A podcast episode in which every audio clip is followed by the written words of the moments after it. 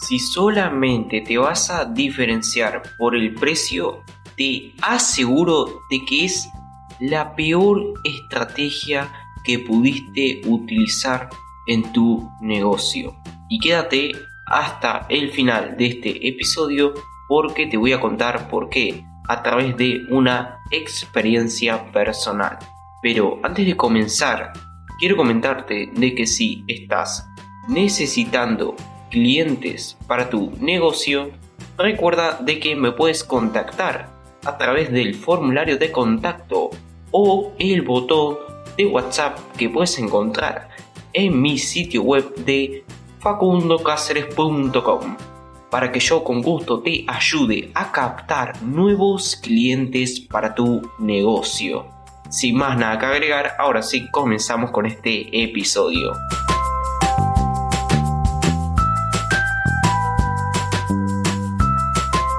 Hola, bienvenido o bienvenida a un nuevo episodio del podcast de negocios digitalizados. Mi nombre es Facundo Cáceres y como te comenté al principio, en esta ocasión vamos a hablar sobre si vale la pena diferenciarse por el precio. Y te lo voy a responder en pocas palabras. No, no vale la pena diferenciarse solamente por el precio. Y te voy a contar por qué a través de una experiencia o anécdota personal. Hace seis o siete meses aproximadamente, empecé a ofrecer mis servicios de marketing digital y desarrollo web. Y me surgió la idea de publicar mis servicios a través de la plataforma de Mercado Libre. Seguramente si vives en Latinoamérica, o mejor dicho, en un país de Latinoamérica, conozcas este marketplace porque es muy popular acá en Latinoamérica. Publiqué mis servicios a través de una publicación en Mercado Libre y hubieron algunas personas que me contactaron porque estaban interesadas en mis servicios de tiendas online y páginas web. Les envié un presupuesto, el cual, si no me equivoco, dos personas aceptaron ese presupuesto, que por cierto, el presupuesto era por un precio bastante bajo al precio del mercado. Y entonces empecé a conseguir mis primeros clientes a través de la estrategia de cobrar barato por mi trabajo, ¿no?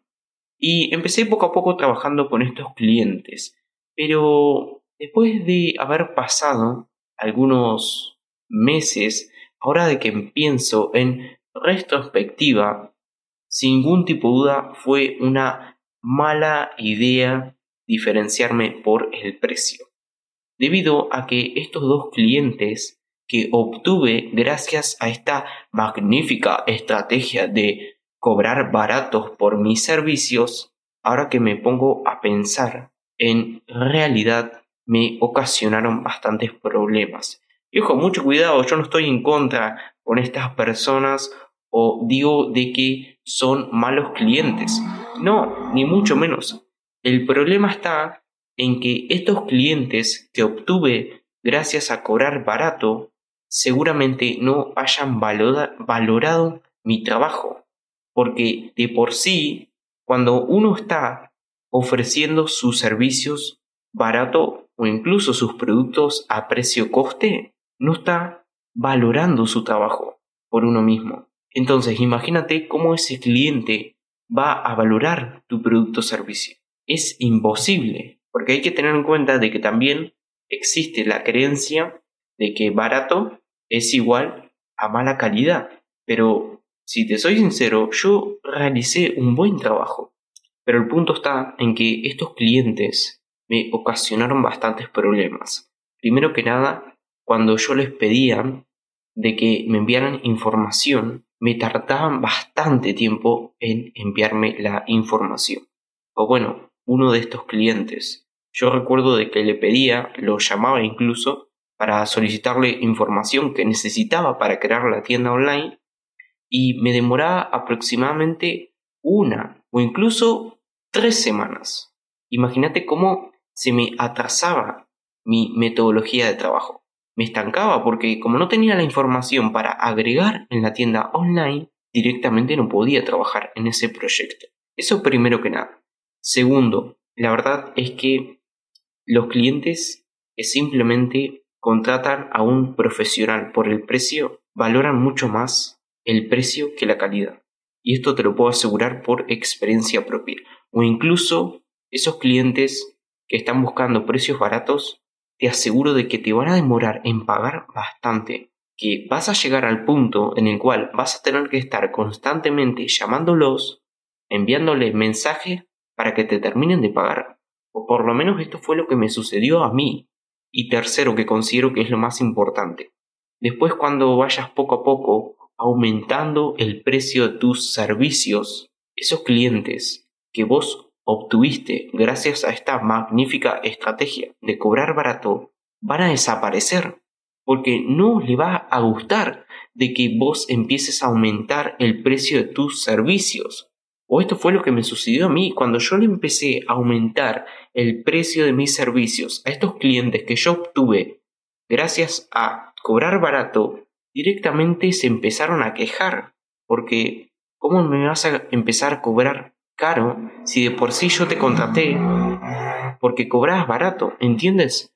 Entonces, súper importante, no te diferencies por el precio.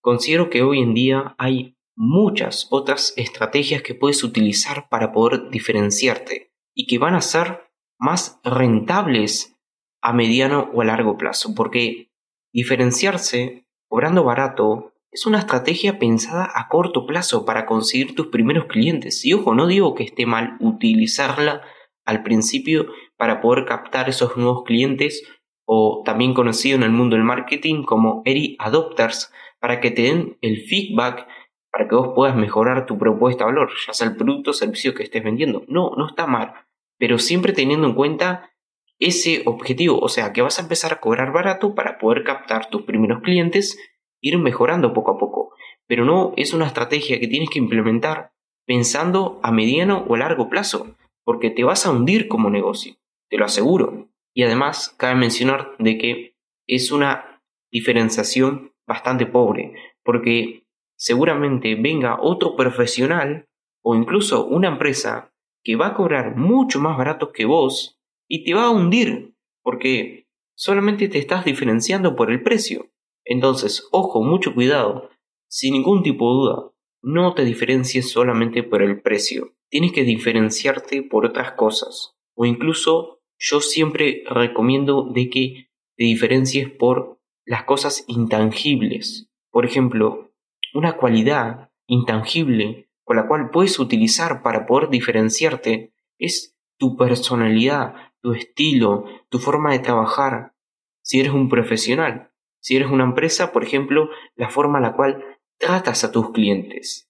Esas son las mejores formas con las cuales te vas a poder diferenciar y que funcionan a mediano o largo plazo. Entonces, recuerda, no te diferencies solamente por el precio, porque al final te va a salir bastante caro.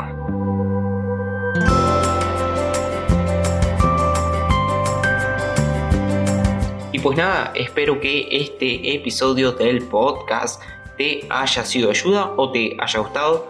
Si fue así, te agradecería un montón si compartes este episodio en tus redes sociales o se lo recomiendas a un conocido.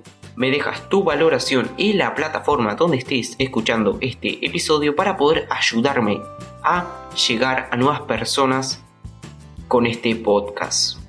Y de paso te puedes suscribir al podcast para recibir notificaciones de los próximos episodios que voy a estar subiendo.